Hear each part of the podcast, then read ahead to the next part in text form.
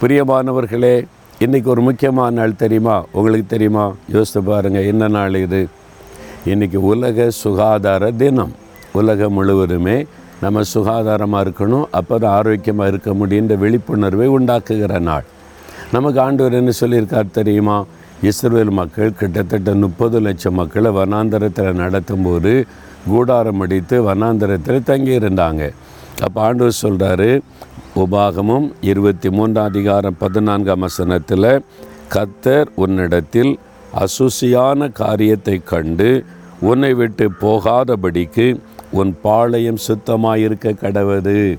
நீ தங்கி இருக்கிற இடம் இருக்குல்ல அது சுத்தமாக வச்சுருக்கணும். ஏன் தெரியுமா? அவர் அந்த பாளையத்திலே உலாவி வருகிற தேவன்.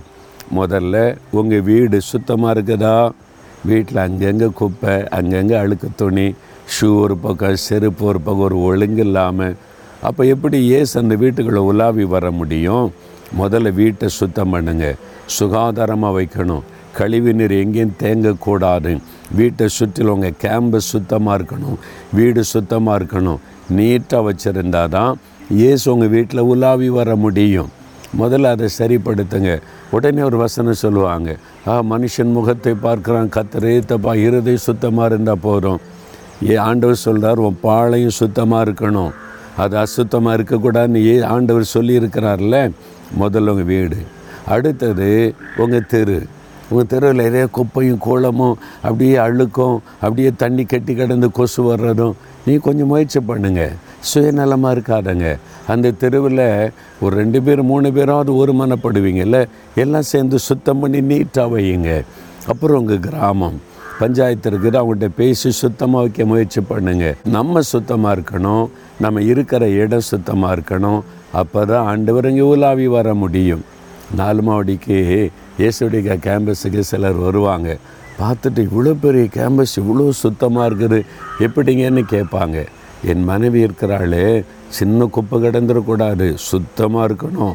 எங்கள் வீட்டு ஜன்னல் கம்பியில் கூட தூசி இருக்க முடியாது. அப்படி சுத்தம் பண்ணி நீட்டாக வச்சுருக்கணும். அவர் சொல்ல ஆண்டவர் உலாவுகிற இடம். ஆண்டவர் வந்து உலாவுவார்ல. அப்போ நம்ம மத்தியில் அவர் உலாவணுமான இடம் சுத்தமாக இருக்கணும்ல?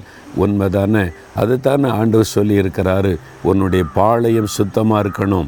அசோசியான் எந்த காரியமும் இருக்கக்கூடாது. அதனால் அவங்க வந்து எப்படி இதெல்லாம் பயன்படுத்தணும்னு ஆண்டவர் சொல்லி கொடுக்குறார். அந்த காலத்தில் வனாந்திரத்தில் தங்குறாங்க ட்ராவல் பண்ணுறாங்க முப்பது லட்சம் பேர். எவ்வளோ யோசித்து பாருங்கள் அவ்வளோ பேருக்கு இந்த மாதிரி ரெஸ்ட் ரூம் காரியங்கள் அதெல்லாம் எப்படி அப்படின்னு யோசித்தீங்கன்னா அதுக்கெல்லாம் ஆண்டர் ஒழுங்கு பண்ணுறாரு பைபிளை வாசித்து பாருங்கள் சொல்லி கொடுக்குறாரு. என்ன செய்யணும் எப்படி செய்யணும் எப்படி சுத்தமாக வைக்கணும் இதெல்லாம் நம்ம அறிந்து கொள்ளணும். அதனால் தேவ பிள்ளைகள் கத்தர் இருத்தை தான் பார்க்குறான்னு வெறுமனே விதண்டாவாதெல்லாம் பேசக்கூடாது.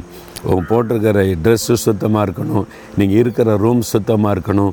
உங்கள் வீடு சுத்தமாக இருக்கணும். உங்கள் கேம்பஸ் சுத்தமாக இருக்கணும். உங்கள் தெரு சுத்தமாக இருக்கணும். அப்போ தான் நம்ம சுகாதாரமாக இருக்க முடியும் சரியா? அதுக்கு ஏதாவது நீங்கள் செய்யணும். அதை பற்றி கண்டு கொள்ளாமல் வாழவே கூடாது. இப்போ சொல்கிறீங்களா ஆண்டவரே நீ நானும் எல்லாத்திலும் சுத்தமாக இருக்கேன். எல்லா இடத்தையும் நான் சுத்தமாக வைத்திருக்க ஒப்பு கொடுக்குறேன் அப்படின்னு சொல்லணும் சரியா? இப்போ ஒரு ஜோம் பண்ணுங்க தகப்பனே. நாங்கள் அசுசிப்படாதபடிக்கு எங்கள் கேம்பஸ் எல்லாம் சுத்தமாக இருக்கணும்.